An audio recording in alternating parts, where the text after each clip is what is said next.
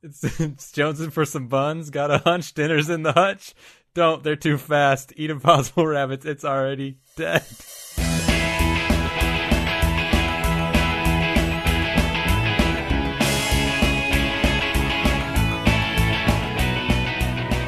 Welcome to We Should Know Better, the podcast where we hitchhike our way through Wikipedia. I am your host tonight, Hopalong Timothy, and with me, as always, are my entrees. Oh, I, I thought you were going like a Western theme. Almost. Um, uh, I, I'm Kyle. Uh, I'm Sky. All right. what we do here is we head from one page on Wikipedia to another out there in the great yonder by clicking from link to link on each page we find.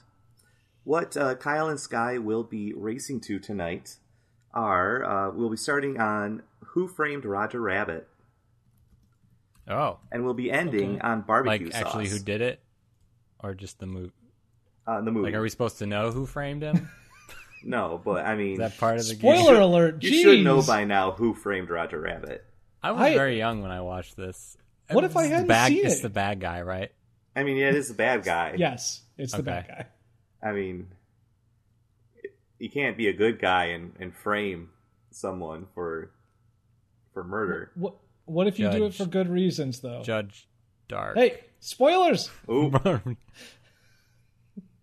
so yeah, we're going from Who Framed Roger Rabbit to barbecue sauce.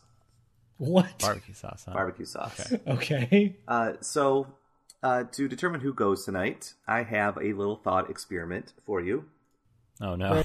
I was thinking about rabbits and I was thinking about barbecue sauce. Wh- What? Uh, and I realize that a big thing right now is the fact that, uh, like the Impossible Burger, alternatives to Mhm. meat. okay. So I want both of you to imagine that you are uh, part of a company that is creating um, an alternative to rabbit meat. Oh. So like Impossible Rabbit. Uh, however, in, in our in our part of the world, rabbit doesn't really get eaten Mm. to begin with that Right. much. In, in certain areas, of course, it, it does, yes, but maybe not in your common suburban midwestern uh, paradise. So I'd like each of you to give me a pitch that simultaneously tells people that they should really start eating rabbit, but they should not eat actual rabbit. that they should eat impossible rabbit. Go. Is it called Impossible Rabbit? Oh Yes. goodness. Okay. Okay. Sorry, I was just my brain was furiously like, "Oh God, we're gonna have to Yeah, name whatever too. this thing is." So I got to come up with a name. I was also spending all my CPU doing that exact thing. I I tried I tried hard to portmanteau it, but it just was not working. Impossibunny. Nope. Oh well. No, That's not far off. I'm I'm I'm like Yeah, that's that's not I'm bad. Like, it's yeah, not terrible. Sixty percent there.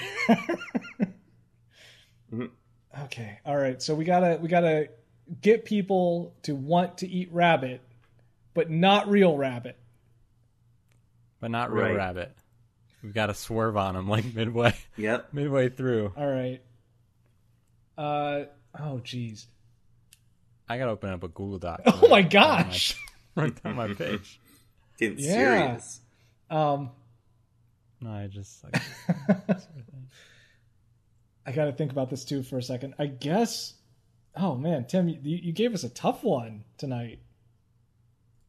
I know. I, I honestly I tried coming up with a different game. Like, what are different uh names for you know rabbit dishes around the world, and and most of them are just rabbit something. So that like that's not a game. Um. All right. Okay. Um. I think I've got something. I guess. All Wait. right, give me give me your elevator pitch. I I don't I don't really know if this is even worth an elevator pitch, Tim. give me as the escalator. Oh no, that's even longer. Like those. Do you know how long an escalator? Anyway. Washing your hands at the at the public restroom sink pitch. Actually, yeah, that's this is more. This is that. Okay. yeah. So uh, you know how you you know fast food, right? Everyone loves fast food. Everyone likes burgers. Everyone likes to uh, get food that they can pick up and run uh, run with real quick, right? Of course. So how about food that actually is fast? You take uh, you have your cows and everything. That that's great, but they're super slow. In fact, uh, what would be even cooler is if your food could run really quickly. Uh, I guess before it was was still before it was food. Uh, but you know uh, that having that food be real fast that's that's very cool. But uh, it what would make this even tougher, or the thing that makes this um, the thing that you actually want though, because catching really fast food, like actual fast food, super difficult. Sounds exhausting. So why don't you Kyle. get? What's that? It that? sounds Yeah. exhausting. Thank you for saying. I, you know what? You're right. You're right, Tim. And uh, the the but we can do this better though. I think I think the better way is the Impossible Bunny burger. Nope, that still doesn't work. The Impossible Bunny. Impossible bunny. The impossible. this is the impossible. this is not getting. this is not getting better, but I'm still pushing it.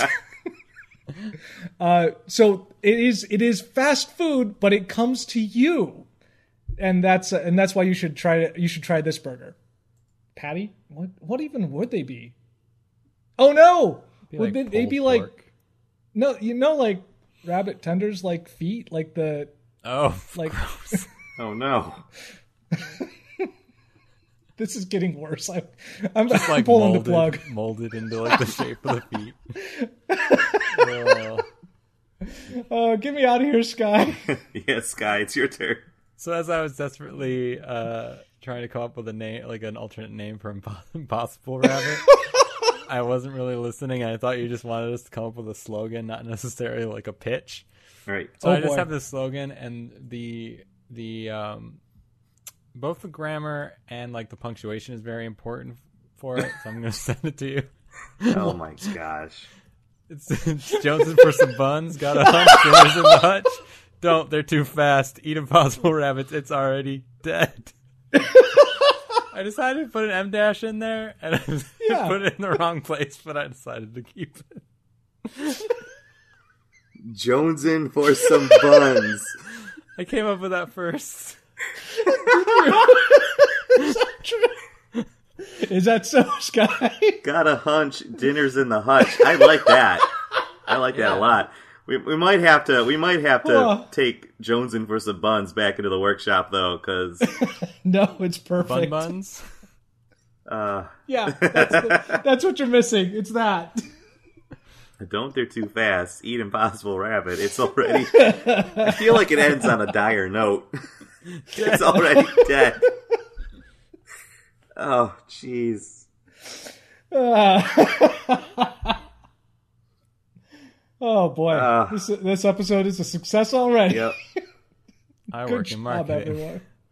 Uh, You do. I do. So I looked up. Yeah. I looked up um, impossible in the thesaurus to get some other words that we might be able to use instead of just impossible bunny to try to make a thing that goes with this. And here's what the thesaurus says that we should use as the I and these are technically correct, but I'm putting them in front of rabbit and it's just making it worse. There's absurd rabbit, hopeless, impassable, and Let's my not favorite call it impassable. yeah, that's not that's not gonna work. My favorite is inaccessible. Inaccessible bun. oh goodness. Preposterous is pretty good though. That's pretty good. oh goodness. So, uh, I'm sorry. Yeah, I, I what gotta, are you gonna I do gotta with give that? it to Sky. Really? Yes, because I, I love got a hunch. Dinner's in the hutch. I Oh, love that part. goodness. That is the crux I- before it shifts very quick. Right? Don't they're too fast. I mean, yeah. If that wasn't there, I would have had to. I would have had to give it to, to Kyle. but I just love that Oh, you used my. hutch. That is great. The rest Good of it, like I said, Sky. needs work. Thank you. I don't know. Uh, Depends. Depends on who you're asking. I guess. So we are starting once again on Who Framed Roger Rabbit. Yeah, a film that is 31 years old, yeah. Almost as and old as Wasn't I am. nobody else really seems to have done what it has done as well as it did. I mean, you can't. You, you, it's mm, yeah, it would be really difficult. It was its whole thing, its whole budget. Yeah, and I mean, not to mention that you mean specifically like the humans acting around uh, cartoons, right? Right. Well, it was like right in that perfect area of where the cartoons couldn't be made to look real enough, where we weren't hitting the uncanny valley constantly. At least that's my read. Yeah, and also it's like it was the movie's thing. Like it was the Mhm. first one to like really do it, at least at like this scale. Like if if another movie tried to do it, it'd be like, oh, they're just doing the Ro- the Roger Rabbit thing. Like, Yeah, yeah, exactly. It would That's be a lot of work for not as much payoff, I think. But yeah, it's yeah, 1988. That's wild. Robert Z- Zemeckis. Yep. Robert Zemeckis. Uh, yeah, he's he directed it. It's based on a novel, 1981. I'm looking at the novel. novel. Who censored I- Roger Rabbit? I thought it was. Uh, it is. It is a British novel, which should make so much sense. Um, yeah, yeah. Uh, the the big twist or the big uh, he's a um, he's a comic strip character, not a cartoon character, but a comic strip character in the in the novel. That makes sense. Yeah. It fits. It fits the uh, the medium. Wow, it took seven years. the The novel came out in eighty one. Took seven years to to make it to film. That's surprising. That's a really long time from the book appearing to them saying like, "Yeah, we can make this happen," but with a again a movie of the, that scale, I guess. Yeah. Set in Hollywood during the late 1940s, where cartoon characters and people coexist, the film follows Eddie Valiant, a private detective who must exonerate Toon, i.e., cartoon character. Thank you. Roger Rabbit, who is accused of murdering a wealthy businessman. Um, do, do, do, do, do, yeah. Steven Spielberg, producer, whatever. Sure. Uh, da, da, da, da, da. Cool. I don't think we need to go through the plot too much unless there's something good in here, right? Um, Uh, it does together. contain the it's phrase anthropomorphic taxicab.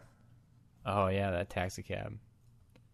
Eddie Valiant is is he just doesn't like the toons, right? Isn't that his thing? Yeah, well, because he his doesn't brother. trust them. Yeah, Because a toon killed his brother or partner. yeah, his brother, brother. Teddy. Yeah.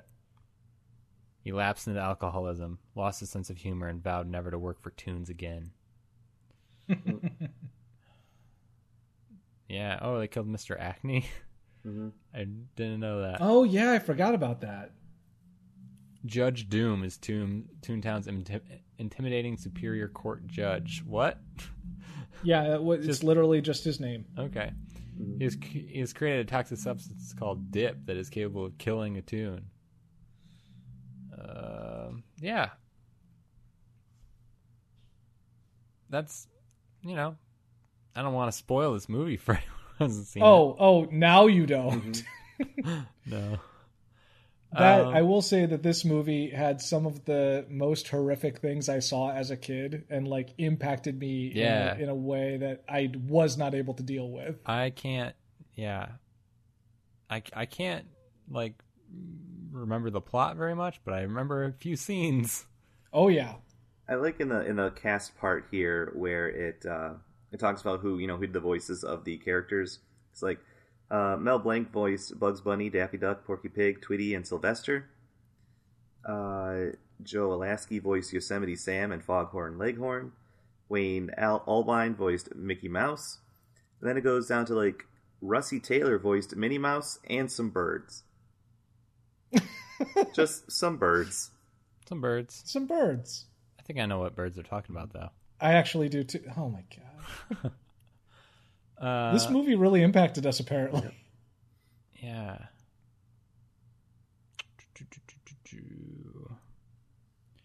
It's talking about how the writers studied Walt Disney and Warner Brothers cartoons. Of course, they did.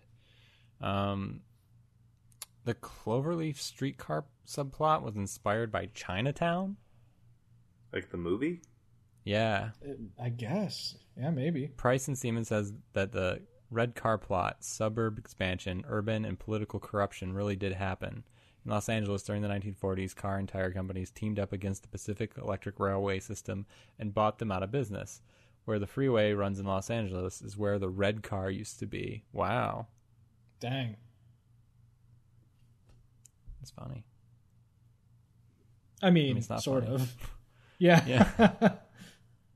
Uh, Hitler's Final Solution is here, and it's linked. That's interesting.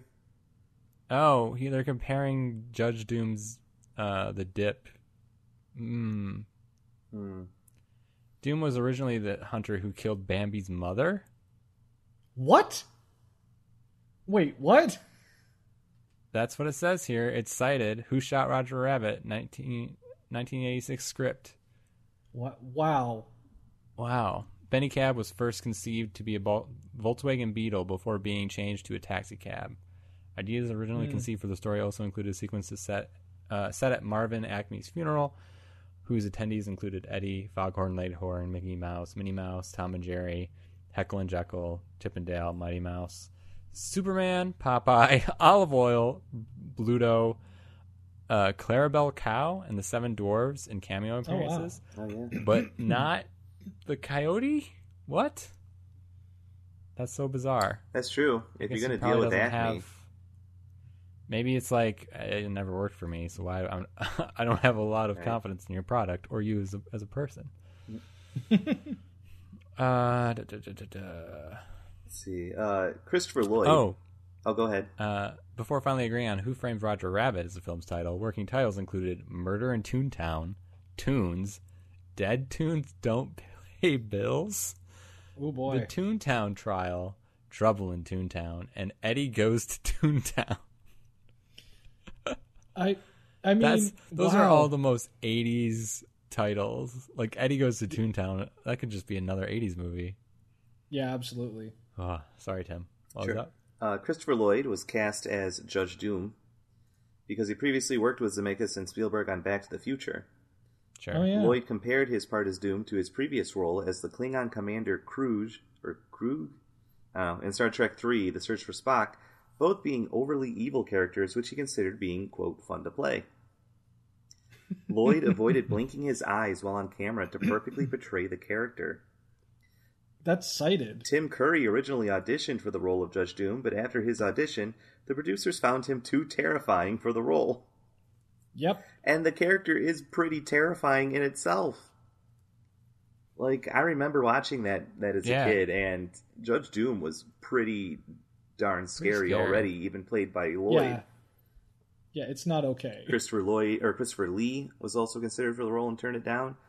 Uh, and other considerations were John Cleese, Roddy McDowall, Eddie Deezen, and Sting. Sting? Sting. Really? That's what it says. Well, Um, oh, here's another cute little thing. Uh, Doom uh, was supposed to have an animated vulture sit on his shoulder, but that was deleted due to the technical challenges. He was also supposed to have a suitcase of 12 small animated kangaroos that would act as a jury.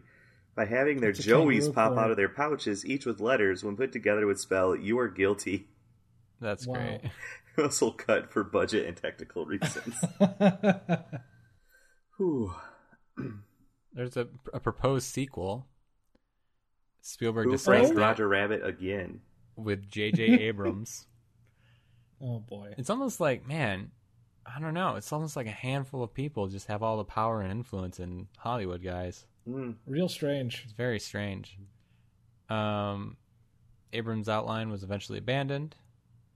Nat Mauldin was hired to write a prequel title, uh, Roger Rabbit: The Toon Platoon.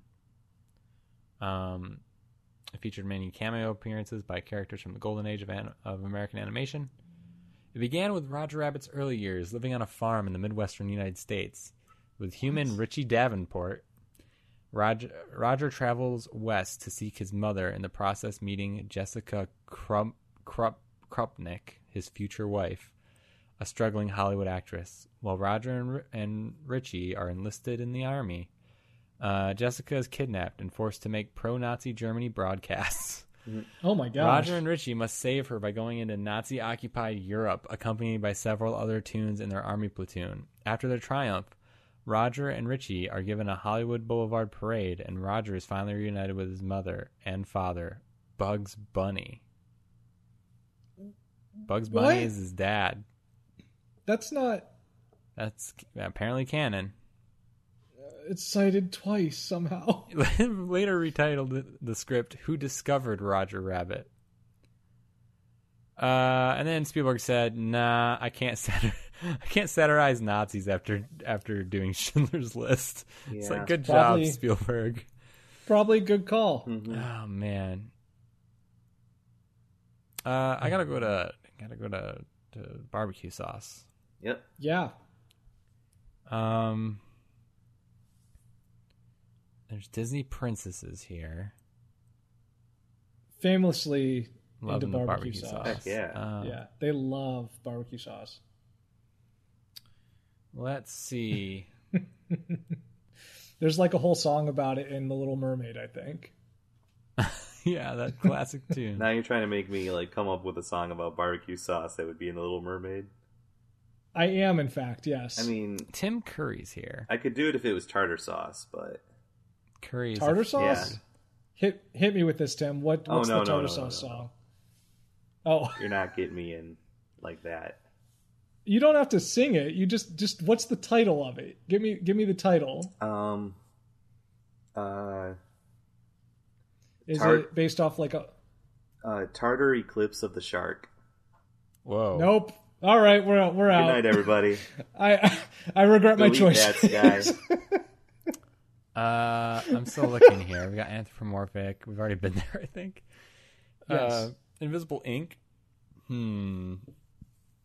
You can get that on your hands, like barbecue sauce. Patty cake is food. it's not. It's not. Patty Uh. cake is a food? It's not though. No. Wiley Coyote is in this, but he's not. They didn't have him at the funeral. Man. Uh. Daffy Duck, Porky Pig. One of these is a chicken. Where is he? Foghorn Leghorn. I'm clicking on Foghorn Leghorn. One of these is a chicken. Well, not wrong. You know what? Uh, here's the thing. I am going the food route. Um, I am clicking patty cake. I know it's not food, uh, but uh, I know it has to do with food, and hopefully that gets me there. Okay. I think that gives me the closest chance, other than Foghorn Leghorn, which I was going to click Uh, Foghorn Leghorn. because he's a chicken. He's a chicken. it's not linked here though. He's a Really? cartoon character that appears in Looney Tunes and Merrie Melodies cartoons and films from the Warner Brothers animation. Uh, he's created by Robert McKimson and writer Warren Froster. Frost. There's no, there's no R Froster. in there. He was an ice cream Foster. man before he. Yes. he starred in 29 cartoons from 1946 to 1964 in the golden age of American animation. Um, how do you guys feel about Foghorn Leghorn? I've always liked I the think Uh, character fine. for some reason. Yeah, He's very I one guess. note. Yeah. You're gonna tell me he's something to do with being racist, aren't you? No.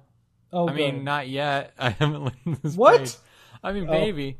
I No, always was really. like, he's fine because he's kind of like, he's kind of a jerk, but also not.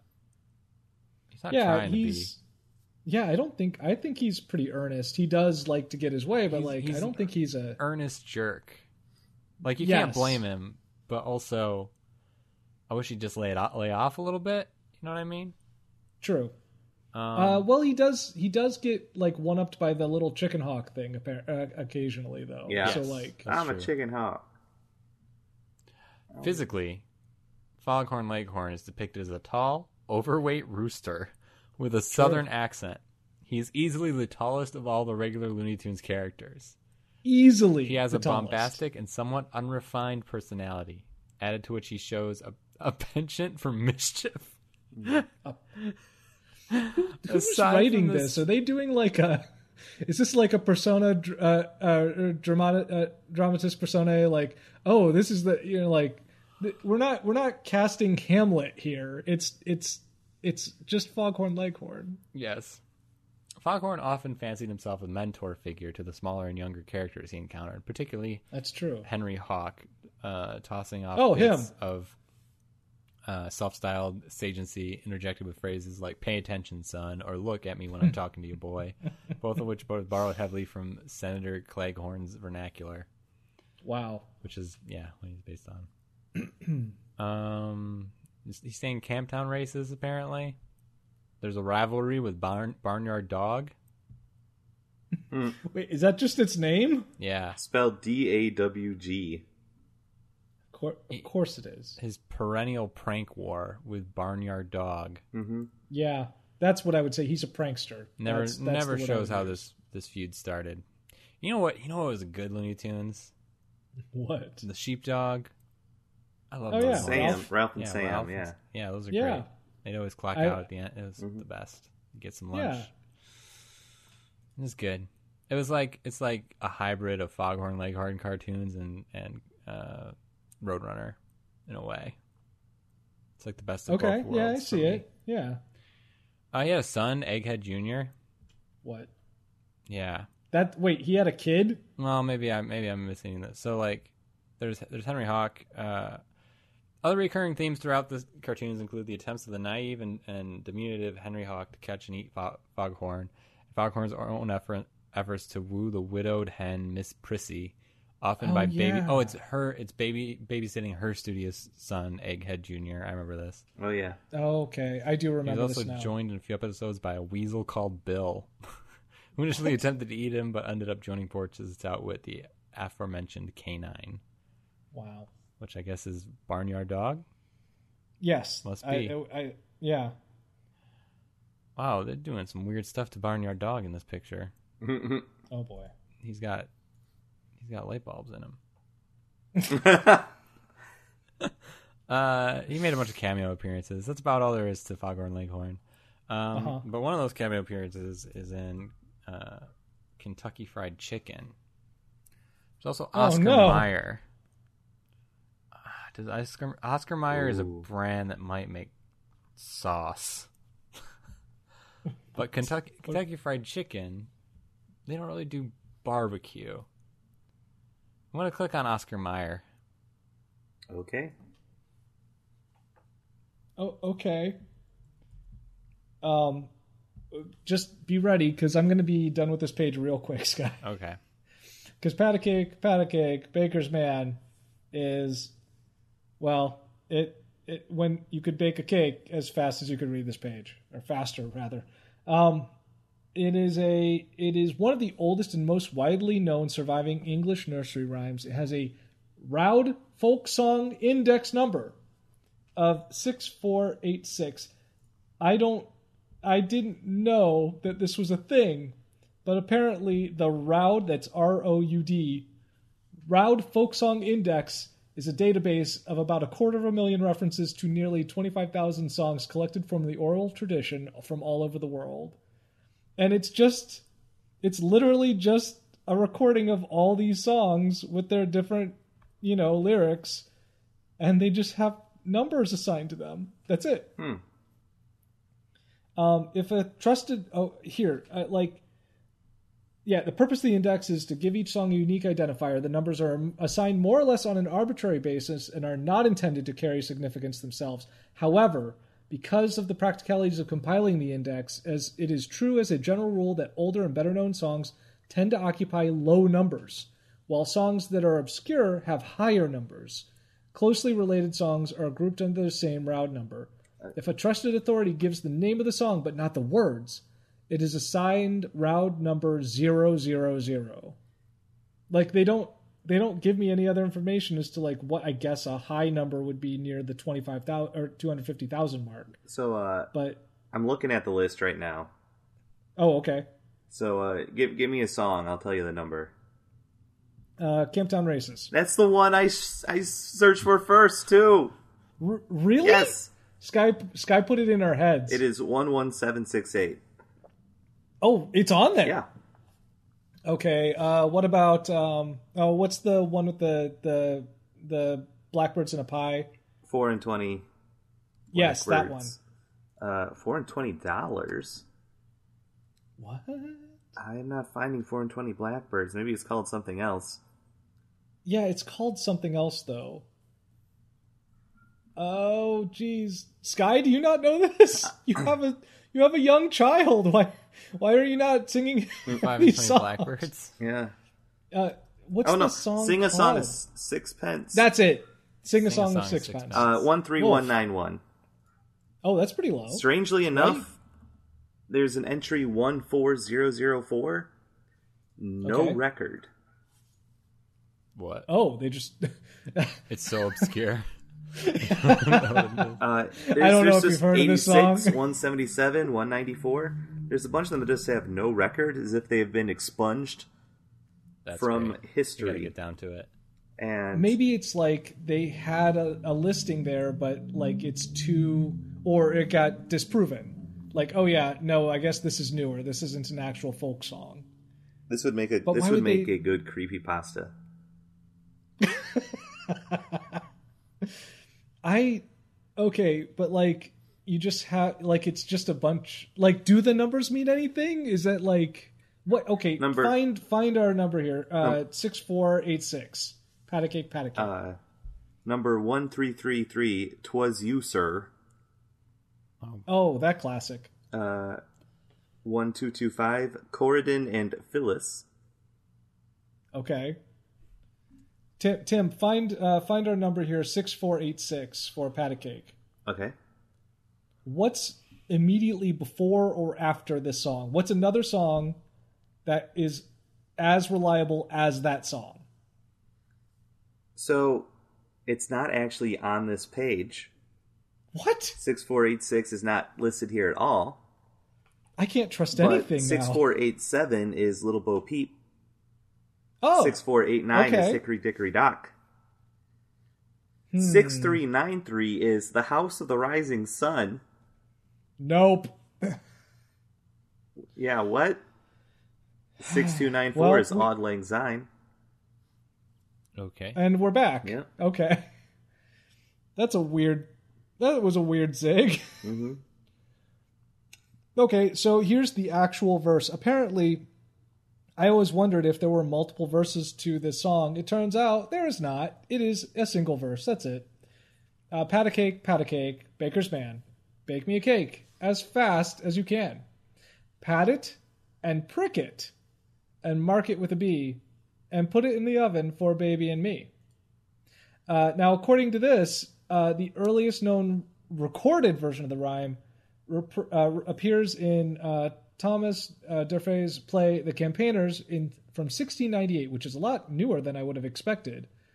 Where a nurse says to her charges, um, "And pat a cake, baker's man, so I will master as I can, and prick it and prick it and prick it and prick it and prick it." What? It says it four times, five times. It says it five times. Wow. And throw it into the oven. Throw it is spelled T H R O W apostrophe T into the oven. Uh, and oven is capitalized there as well. Um, and they, and then Mother Goose later, uh, about a hundred years after that, or uh, closer to fifty, I guess, uh, they they collect it as patty cake, patty cake, baker's man. That I will master as fast as I can. Pat it and prick it and mark it with a T, and there will be enough for Tommy and me. And uh, so I, I, I like that at one point it was just about making sure the cake had, or the pie had lots and lots of uh, steam vents. Uh, and then it moved on to uh, we have to worry about whether or not there will be enough pie for everyone. uh, interesting uh, that they mention here, though. Marking a pastry or baked good with an in- identifiable mark may stem from a time when households that did not own an oven of their own could have brought their items to a local baker or bakehouse, paying to have their items finished for a small fee. Marking the pastry would have been a way to ensure the pro- return of the proper item. That's clever and possible. It's cited, at least, to something called Horrible Histories, which doesn't make me trust it any better. Uh, it does also mention here that uh, the rhyme is often accompanied by a hand clapping between two people, and what it is, what's linked here, saying a clapping game.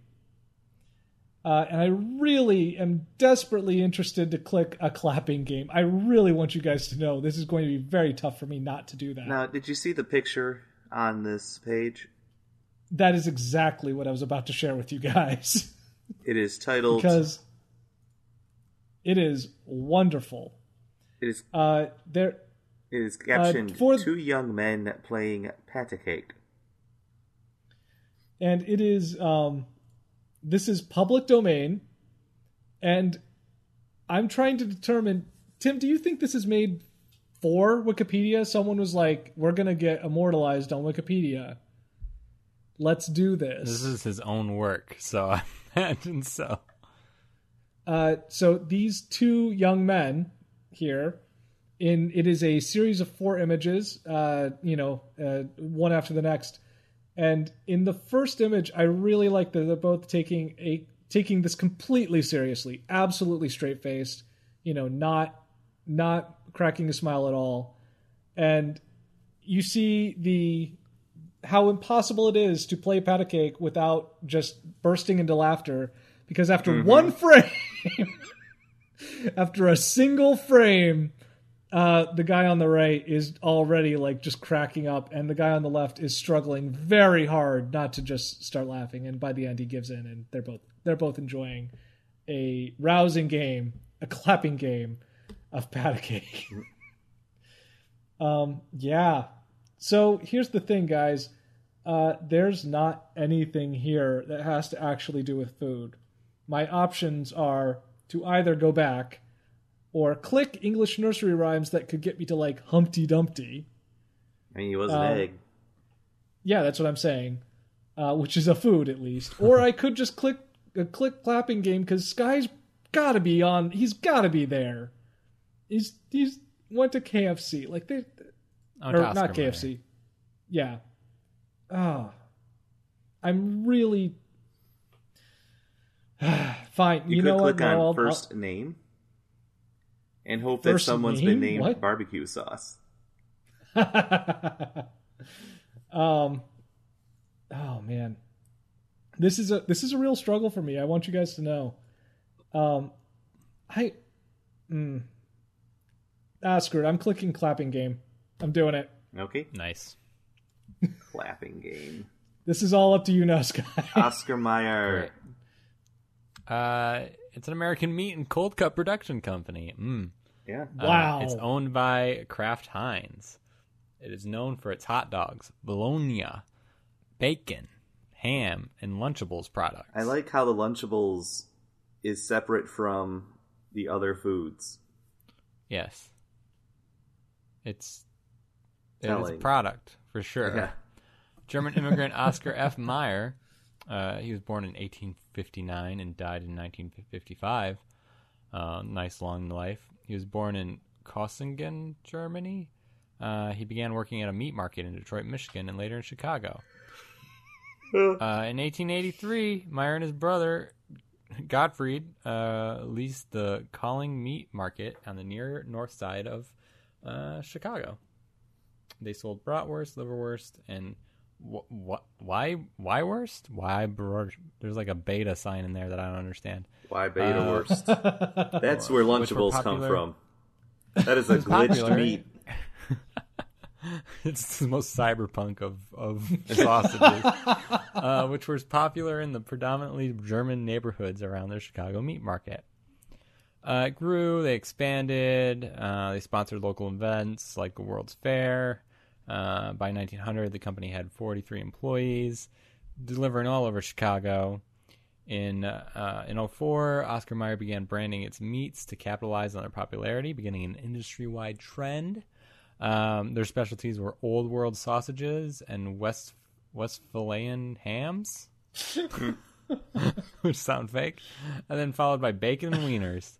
In 1906, Oscar Mayer and Co. was among the first to volunteer to join the newly created federal meat inspection program. Can you imagine not having a meat inspection program? I can because it's 2019. The company uh, it made its first major expansion in 1919 uh, with the purchase of a processing plant in Madison, Wisconsin. Uh, the plant quickly proved to be profitable, and in 1919, Madison became the corporate headquarters. But now it's actually back in Chicago. Uh, yeah. So advertisements is probably what we're what Oscar Mayer is best known for, besides the Wienermobile, which is just mentioned in like as like a footnote here. Uh, Oscar Mayer had several advertisements on TV involving young children, including the Oscar Mayer Wiener ad in 1965. The commercial shows a young girl leading a group of children singing about what they would get if they, yeah, about what they would get if they were an Oscar Mayer Wiener. They would get eight. Yeah. Yeah. Yes. It was written by Richard D. Trent Lang. Trent Lang. Lang. In 1974, TV commercial featured, uh, or sorry, a 1974 TV commercial featured four-year-old Andy Lambros holding a fishing rod and sandwich while singing "My Bologna Has a First Name." It's O S C A R. Became one of the longest-running TV commercials in the country because who knows? Marketing is just it's It's impossible. It's magic. It's just magic. Oscar Mayer is known for its Wienermobile, which has toured the United States for over 70 years. The first Wienermobile was created in 1936. Basically, right after they made cars, the Wienermobile was invented. Only a few short years. Um, yeah, so I've got to click on something. I think I'm going to click on Kraft Heinz. Because I'm, I'm sure Heinz has made barbecue sauce. I feel like that's there's a high chance of that. Yes. Clapping game. Man, look at all clapping these games, people which- clapping. It's the same Guys, people I am clapping. so I am so glad I clicked on this. Um, so anyway, there's some real cute pictures here, and one of which being um, this one of a couple little kids playing some clapping games. Aw. Yeah, it's very it's very cute. Um, and then there's also that those guys, the seeing Paticate guys, got on this page too. Wow, really? Yeah. I wish it was a different photo though. Oh no, that That'd would be, be even really better. good. So a clapping game is a type of usually cooperative, i.e., non-competitive. It specifies uh, game which is generally played by two players and involves clapping as a rhythmic accompaniment to a singing game or the reciting of a rhyme, often nursery rhymes. So this begs the question: like, if if it's accompaniment to a singing game, but the game but the rhythm game is a different game, are they playing two different games concurrently, or are they the same game? Uh, I'm confused with the question. yeah. Because I was Don't worry I about was it. reading about Heinz. Good, thanks. Anyway, it doesn't matter. Uh, due to the communication skills and coordination required, simple clapping games are age appropriate for children aged 24 months and above. According to this, that's cited. So there's an age limit. Someone's gatekeeping your clapping games, guys. Uh, in many cultures, it, and we get further gatekeeping. In many cultures, clapping games are played by both sexes and all ages. But in many European and European influenced cultures, they're largely the preserve of girls, according to this. Cited. That's cited. Why would why are why, why would you cite that? Um. Anyway, not important. Um, ho- the thing that is important, however, is that uh, yeah, it's uh, blah blah blah, clapping uh, one's own hands, the hands of a partner, uh, or uh, clapping may include other activities such as thigh slapping or a final move such as touching the ground and freezing. And then the very important Sarah Bernstein describes 79 basic hand claps. Man. And she does this in a book called Hand Clap, which I looked up. And uh, hand clap, I'm saying it that way because it's hand clap with an with an exclamation point. Um, this is hand clap, Miss Mary Mack, and 42 other hand clapping games for kids uh, by by Sarah Bernstein. I'm, I'm glad she specifically references hand clapping yeah, and not like foot clapping. it's important, guys. I would love. I, I really this this is getting generally good reviews. Thirteen Yes. out of thirteen reviews. Uh, three out of five love it. Yeah. However, I would really like to read to you guys two of them in particular that Oh, please do. are just wonderful. Oh yes. This So one of the good. two star reviews, yeah, one of the two star reviews says, um, "This book has a lot of great rhymes and claps to clapping games, and it was written by a hippie looking adolescent. Okay. There is a pretty good explanation of the claps at the beginning of the book, which is good because many of the pictures would be impossible to figure out without it. This book is near useless, though, and since it includes no melodies, so one would either need to know the melodies, in which case you don't need the book, make up the melodies, in which case you might as well make your own rhymes and claps, or, and this is my favorite result, or speak the the rhymes like a robot. nice. and that he says is no fun at all. How do you know? I found this extremely disappointing, but this may be a plus for people who can't read music, he says. Um, but my favorite review is um, one fr- one from 2008, which just is titled "Too Complicated." Uh, and it says, I ordered this book over the holidays for a friend with three little ones, thinking it would be a fun activity for them. Uh, they ordered this in 2008, uh, by the way. This book is from 1997. These little ones are What all I grown res- up now. When I received it, I looked through it and thought, my goodness. I like that they wrote that out. My goodness, how can anyone figure out how these are supposed to sound? I found it would take a few hours to figure it out. And so, knowing my friend is a busy mom, as it would not, and as it w- is, would not appreciate something of this nature. The print is very small. and I think it would be better in a spiral binding larger print and a CD along with it to give an example of how the clap is supposed to sound. I have a master's in music, and I found this confusing. Good luck for everyone else. Man. Six people found this. See, here's the thing. She's looking at this and saying, "This is awful. You're gonna have to spend all this time to figure it out." And all these four and five star reviews are like, "This is fantastic. My kids spent an hour trying to figure this out, and I got to like Yes. do the dishes." Yes, exactly. Also, how about this? This book was written by a 12 year old. She was 12 Well, when she put this together. man, A And- hippie. and the- and you can't be a hippie got- at 12, can you? hippie. According according to this two star review, you can't. oh man, But I mean, can you imagine having an actual printed published book at age 12? no. Just- even if it's not that, you know, the highest research thing. But okay, so not only did she get that or not only did she get noticed for that, um she's she's now on Wikipedia as like as, as a as a actual cited expert. Preeminent expert on clapping games. That's wonderful. How cool is that? Oh, oh, guys, there's a there's a separate page for jump rope rhymes. Well, I mean, they're not How is- clapping rhymes, Kyle. Where else are they gonna go? Oh no, guys, this is only gonna get worse. Um, yeah, I don't know. So, I, I I'm looking at this list of examples of clapping games. okay. If you removed all the context and just posted this list, I bet a lot of people Yeah. would say like, "Oh, this must be the track list for like Creedence Clearwater Revival's album." a sailor went to sea, down, Yeah. down, baby, down by the banks. Oh, yeah. Mary Mack, Miss Susie. I mean, pat a cake. That one, yeah. Peas porridge hot. Pretty little Dutch girl. Stella Ella Ola. Cup game. Crocodile and four white horses.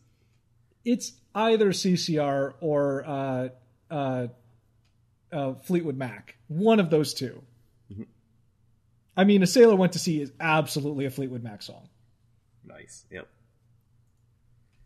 Oh, beautiful. So where are you gonna go, Kyle? Um, I don't know, Tim. I, I really, I, I was really, I, I mean, I was really expecting Sky to get that on that on that click, honestly. Um, and I, I don't know that it's important that I actually find something else here because again, Heinz should have that on there. Uh-huh. Um, oh boy, it sounds like that. That makes it sound like there isn't. So here's the thing. Oh, goodness.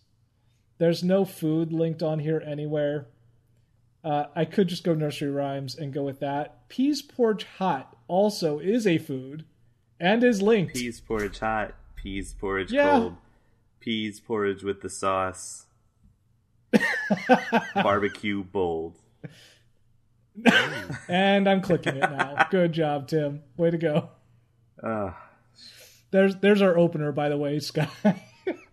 Kraft Heinz. Kraft Heinz. This page is all about the merger between Kraft and Heinz, and it's all business. Oh no. Yeah. So Yeah, I'm gonna abandoned click on ship. Heinz. yep. Clicking on Heinz. You said Yeah. okay. Yeah. I don't really have anything to talk about on this page. Um, it's all really boring. I can go. We can go to the finances between 2010 and 2018 if you want, but I don't want to. That's okay. The bur- the, the the the merger did not affect the naming rights to Heinz Field, home of the Pittsburgh Steelers. Great. All right, clicking on Heinz. See, it's a Good saucy job. company. Uh, so peas porridge hot, peas porridge cold, peas porridge in the pot, nine days old. Some like it hot, some like it cold, some like it in the pot, nine days old.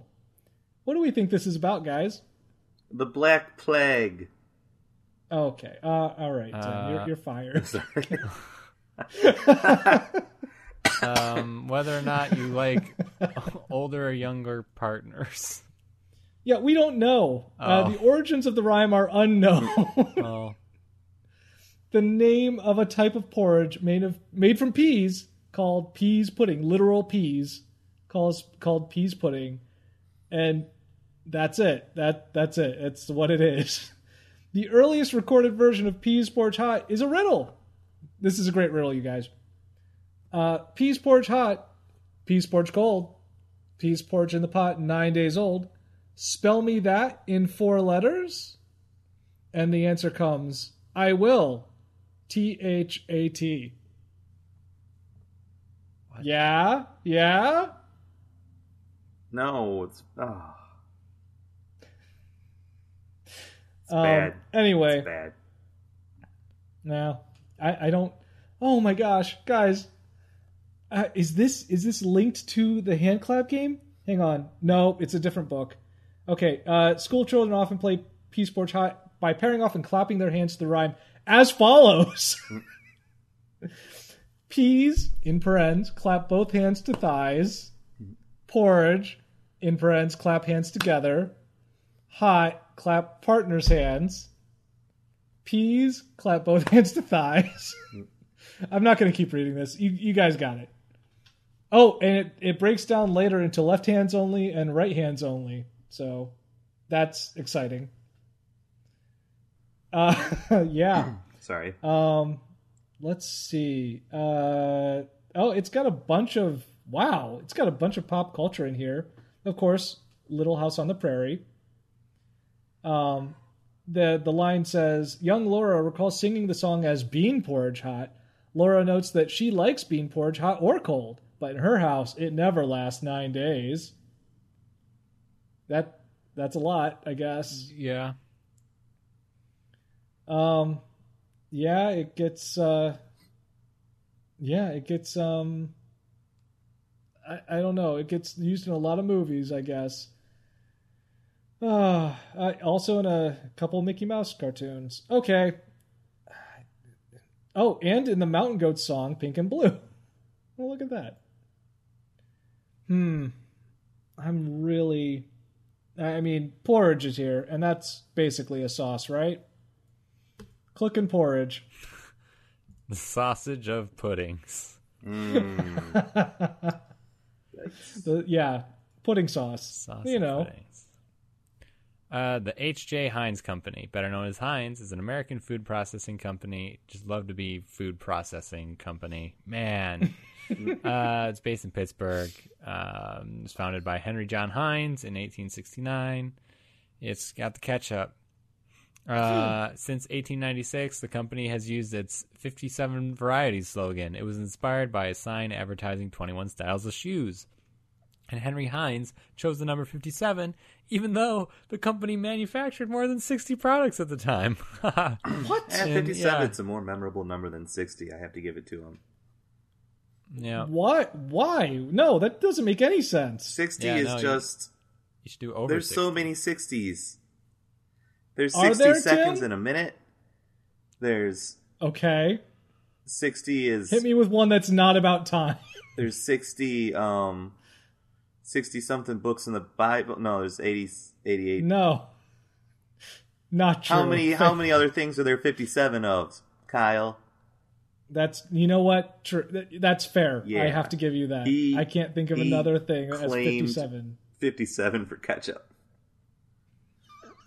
I thought it was just, Staked. He staked it for steak sauce. I thought it was Sorry. like uh, like Dr Pepper, and there's like 57 different tomato flavors. I guess it's just marketing. No, I didn't think that. No, what they're saying is like there's there's 57 different products that our company makes. Oh, you're just about to generally. consume one of them. Yeah, wait, wait, what? It just like all together, No, like, goes- hey, it goes more into it in in uh, in the history. amazing. Um, he was inspired by an advertisement he saw while riding an elevated train in New New in New York City. Uh, and then he picked the number more or less at random because he liked the sound of it, selecting seven specifically because, as he put it, it's the psychological influence of that figure and of its enduring gosh. significance to people of all ages. That's ridiculous. Yeah. Um, it goes into a bunch of history. It talks about the merger. It's all over the place. It's in Canada. It's in India. It's in China. The United Kingdom. There's a Heinz monument. Yeah, Yeah, you. We I think we talked about this once, didn't we? I feel We like we have, probably yeah. have. Yeah, it's the 1864 chimney of the former Cape Cornwall mine visible in the center. Um, uh, commemorates the purchase of Cape Cornwall for the nation by H.J. Heinz Company. It's wild. it's so weird. Yes, that is. Um, they're talking about barbecue sauce. It's not. Oh linked. no, I still have time. Yeah. Do they is sauce linked anywhere? They talk about sauce 27 times here. Um, Lots of sauce. baked beans, sauce, sauce, sauce, sauce, sauce. You eat, you eat baked beans for Sauce, barbecue. sauce, sauce, sauce. Key. Sorry. Sauce, HP sauce, sauce is linked. Yeah. Ah, shoot. Uh, hmm. Jack Daniels sauces. Oh, that's close. But that ah, the, the link here is Jack Daniels.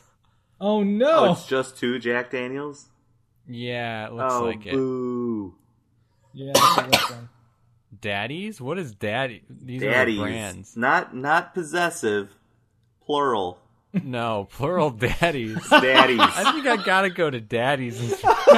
like of of these, like Lea and Perrins, not not barbecue sauce. Sky. Waddies, Look at the one above not it. barbecue sauce.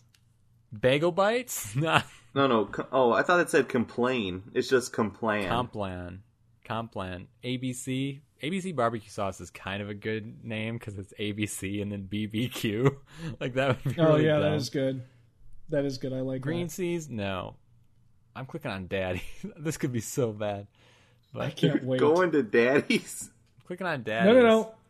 Okay, so porridge, uh, a food commonly eaten eaten as a breakfast cereal dish made by boiling ground, crushed, or chopped starchy plants, typically grain, in water or milk. That makes it sound the most disgusting it possibly could, right? That's the worst.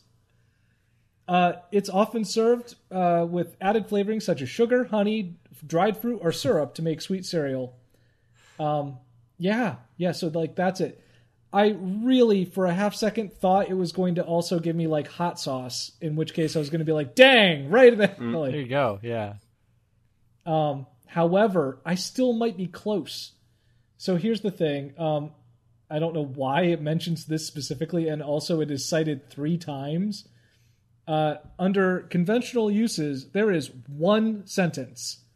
As well as a breakfast cereal, porridge is used in many cultures as a common snack and is often eaten by athletes. End of sentence. Cited three times. Average athlete, man. Just uh, three. Why? I like. I believe you, but why? Um, yeah, it does say here that uh, there are there have been studies that say that it can lower the risk of heart disease, so that's something. Um, but then they go into like a list of all the all the varieties of porridges based on what they're made from. So like there's the ones that are all based in maize, like corn based. So there's the atole, which uh, Mexican corn flour and water or milk. That's actually real tasty. I've had that before. Um, the uh, grits are listed there. Polenta. Um, there's uh, let's see, the other ones I don't recognize here. A cornmeal mush. Un- and then under millet, there's like foxtail millet, which is apparently staple to China, and uh, like a Middle Eastern millet porridge with seasoned with uh, cumin and honey, which sounds amazing. Uh, and then, in case you thought we could get away from this, uh, Milium in Aqua is a millet porridge made with goat's milk that was eaten in ancient Rome. Yeah. Um, yeah, that's cited, by the way, in case in case uh, someone doubted it. Uh, to a book called Roman Cookery. What's wrong with you? Um. Anyway, there's also oats, which, okay, so you, uh, hey, hey, Sky, Yeah. uh, you know, gruel is a uh, is a kind of very thin porridge. It says here that's it. It actually describes as often drunk rather than eaten. So let's say you are in in the English speaking world Uh huh. and you have a kind of porridge that is made from unprocessed oats or wheat. What do you call that? What's the what's the name that you give that? Shaft. How about groats? No. No.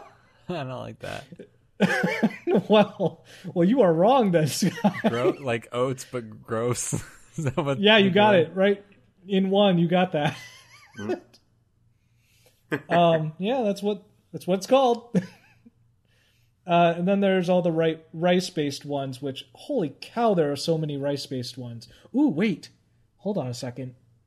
Uh, yeah, Filipino congee called lugaw or arroz caldo. It contains saffron, ginger, and sometimes meat. It can contain tofu, fish sauce, Oh dang! This has got to be so close. I got to be so close to um barbecue sauce. Oh Do no! ya? Well, yes. Like all of those things are in barbecue sauce. Multiple of those things are in barbecue sauce. Dang! I'm really, I'm really disappointed. I, a lot of these have like other spices or things like that that could be. Whoa! Whoa! Goodness. Uh, Genfo is a thick porridge made by lightly roasting uh, any combination of Ethiop- Ethiopian oats, along with something from uh, the starch of from the root of the false banana tree, which just sounds amazing. What? Oh man, there's not like a hot food or like a uh, uh, there's a lot of spicy food in here, or spicy um, uh, flavorings, but nothing that I would say is the same as uh, barbecue sauce. There's curry leaves. Hmm. I I suddenly ended up getting a lot a lot closer than I expected. Tim, Time to think about it. Are you tapping out? Is it too What? much for no. you? No, I I. I was gonna ask. Okay. I was gonna ask you what you thought. Goodness. Um, Um, chili sauce. Oh, chili sauce is here. Oh, I'm clicking that. Oh, nice. uh, there's also Dang, it took false me a long banana pull tree. Yeah, I read that part because it's amazing. I'm very, I'm very curious about the false banana tree, but I was able to focus long enough sauce and to click on paste. something actually. Yeah. Hey, hey, Sky, tell us about daddies. Daddies. This article is about the brand name. For the plural of daddy, see father. like my da- my father? Go ask your dad. Daddy's is a brand of ketchup and brown sauce in the United Kingdom. Oh Swing and a miss. Oh the Gosh. brown sauce product, known as Daddy's sauce, was launched in 1904, and the ketchup was launched in 1930. Oh, Oh, this is so good. yeah. Oh my gosh. Yeah, nothing. right, to- do you have anything to work with? There's not a ton Uh, here. The Oh, recently published book H HP Sauce: My Ancestors' Legacy tells the story of how Moore, Oh. on visiting Garton, saw a sauce brewing in the back copper. Garton explained that his it was his new sauce called HP sauce. Moore canceled the debt and paid Garton 150 pounds, which is around t- 20,000 pounds in today's money, for the recipe of HP sauce and also other sauces, including Daddy's sauce. Well, both brands remain solid competitors in the UK marketplace with strong regional popularity in the Midlands, Wales, and the West Country. Daddy's ketchup trails the dominant market leader, the better known Heinz tomato ketchup. This is not going to get any better than I'm this. clicking on this is, brown sauce. This is the Uh. best possible that we could have had.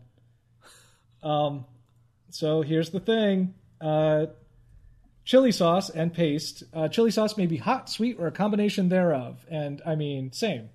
And may differ from hot sauce in that many sweet or mild varieties exist, which is typically lacking in hot sauces, I guess. Um, here's the thing here it says, uh, well, hang on, where did I read that? Uh, some include sugar, uh, and some have, let's see, chili pepper. Some are fermented with beans. And uh, chili sauces and pastes can be used as a dipping sauce, cooking glaze, and marinade. And I'm not going to keep reading this page. There's a bunch on here, by the way. Um, uh, barbecue sauce not on here. I I, I did check, Okay. but um, There's options but- though, at least. yeah. Well, dipping sauce is one. I'm clicking dipping sauce. All right. Brown sauce. It's a traditional This is a horse race, guy. served with um served it's served sorry. This is a depressing page. Yeah. It's a traditional condiment served with food in the United Kingdom and Ireland, normally dark brown in color.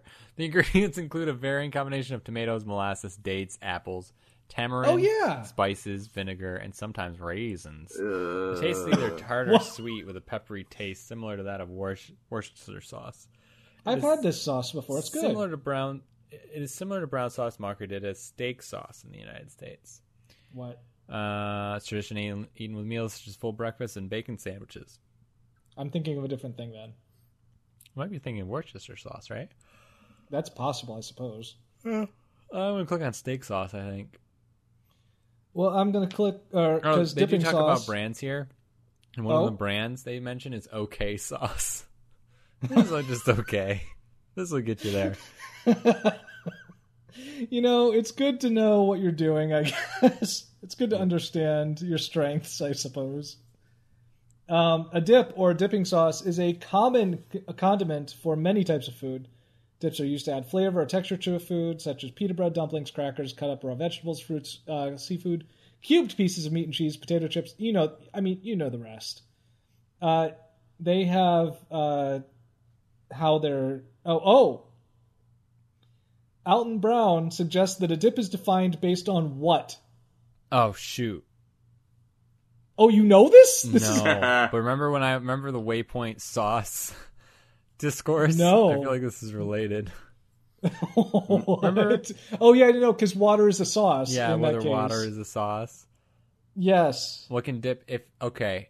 What defines dipping sauce Yeah. is one.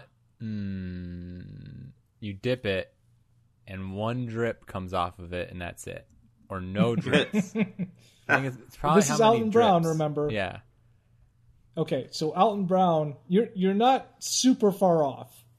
Um, he suggests that a dip is defined based on its ability to Maintain contact with its transport mechanism over three feet of white carpet. There we go. I was just going the wrong That's way. it. Yeah, Yeah, no, you just said the the other thing.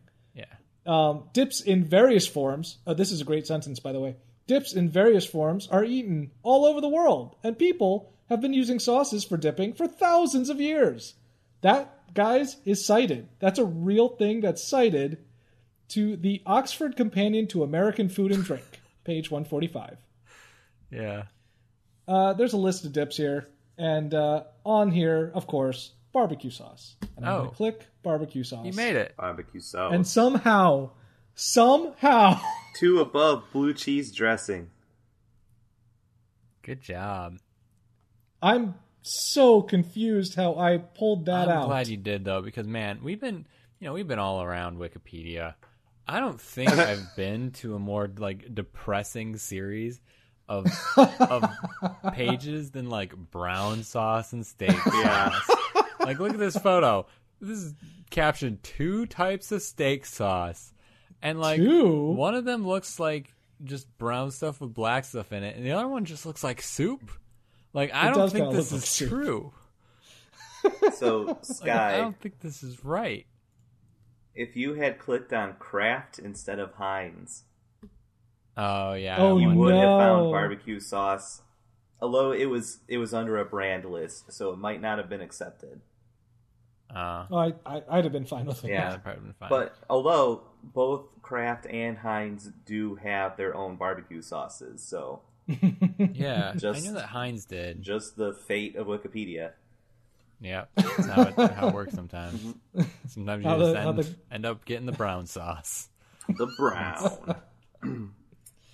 Oh man, uh, I guess barbecue sauce, also abbreviated barbecue sauce, or BBQ sauce, is used as a flavoring sauce, marinade, basting, condiment, or topping for meat cooked in the barbecue cooking style, including pork or beef ribs and chicken. It's a ubiquitous condiment in the southern United States. What? Hey, we, we use it here too, and are, and is used on many other foods as well. Hmm. That that's it. I'm not reading the rest of it. Tim, what made you decide to go to barbecue sauce? I don't know. I mean, I wandered around and uh, uh, I actually went through like Invisible Ink, which Ah, got me yeah. to like Yeah. vinegar, and uh, Oh, yeah. and then I got I to almost- barbecue sauce. I'm like, you know what? It's basically I'm a straight like, line. you know what? yeah. I was People gonna eat click on it. rabbits sometimes, so I could link these two and create a fun game about it. And then Nice. I tried and like, uh oh, but it's too late now. and we did that thing. Yeah, I was gonna click on vinegar next, which would take us to, to a complete um, complete circle. That was one of, I that was our should've- first starting page, I think. Yeah, I should have clicked on invisible ink. That's a that would have been a really good idea because yeah, Yeah, vinegar I or lemon juice that. are both both used as invisible inks. Yeah. So yeah. Well, cool. Anything you want to say about barbecue sauce? It's fine. I like it. Yeah, I was gonna say that I don't have any strong feelings about it. I don't have strong like some people are like, oh, dry dry ribs only, or I like my Hmm. ribs wet, and I'm like, I like both of them if they're good. Like, just give just Yeah. give me rib, give me those ribs. I'll Agreed. eat, I'll I, eat them. Yeah, I'm not I'm not picky. I like food, Just just in general. whenever I go to a barbecue place and they have like the sauces out, I I want to always use them all. Yep. Like I want to just get a big old brisket and just like section that off. And like Cross section it. like you you this North Carolina sauce, you get this territory to impress me. yeah. You get this territory. Oh And then I'll leave a little bit at the end that's unclaimed. Just to uh to give the winners uh you know more more of what they're due. So Yeah, more space to work with. that's how that's how I roll with the sauce. Nice. Yeah, that's understandable. All right. We've talked we've talked about our feelings on condiments. Yeah. I I Yeah, am very know. pro condiment.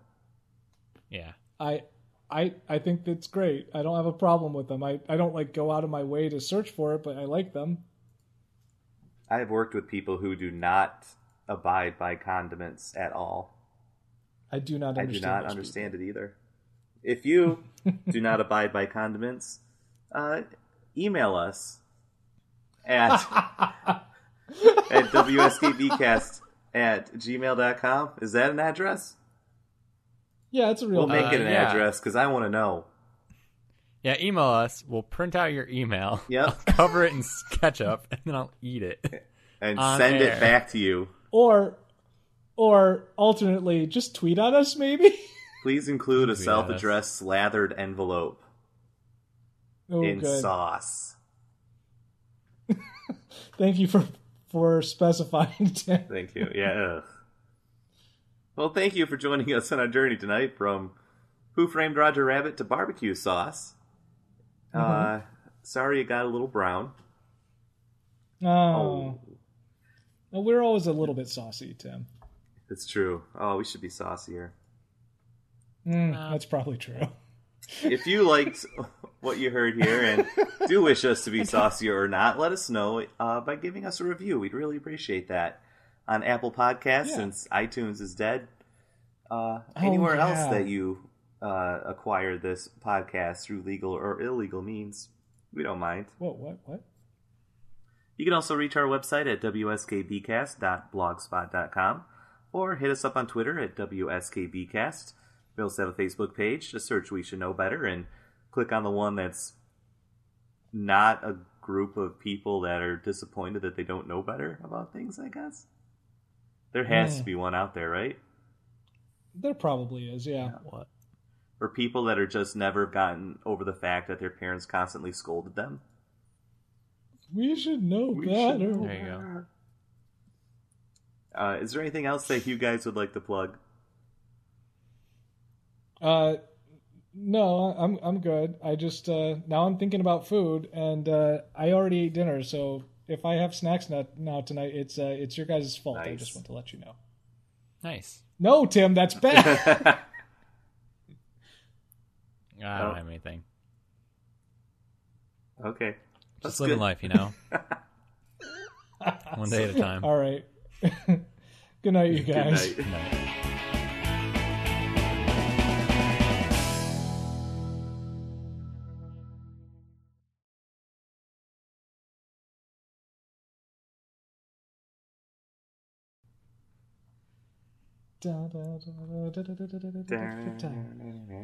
Nice.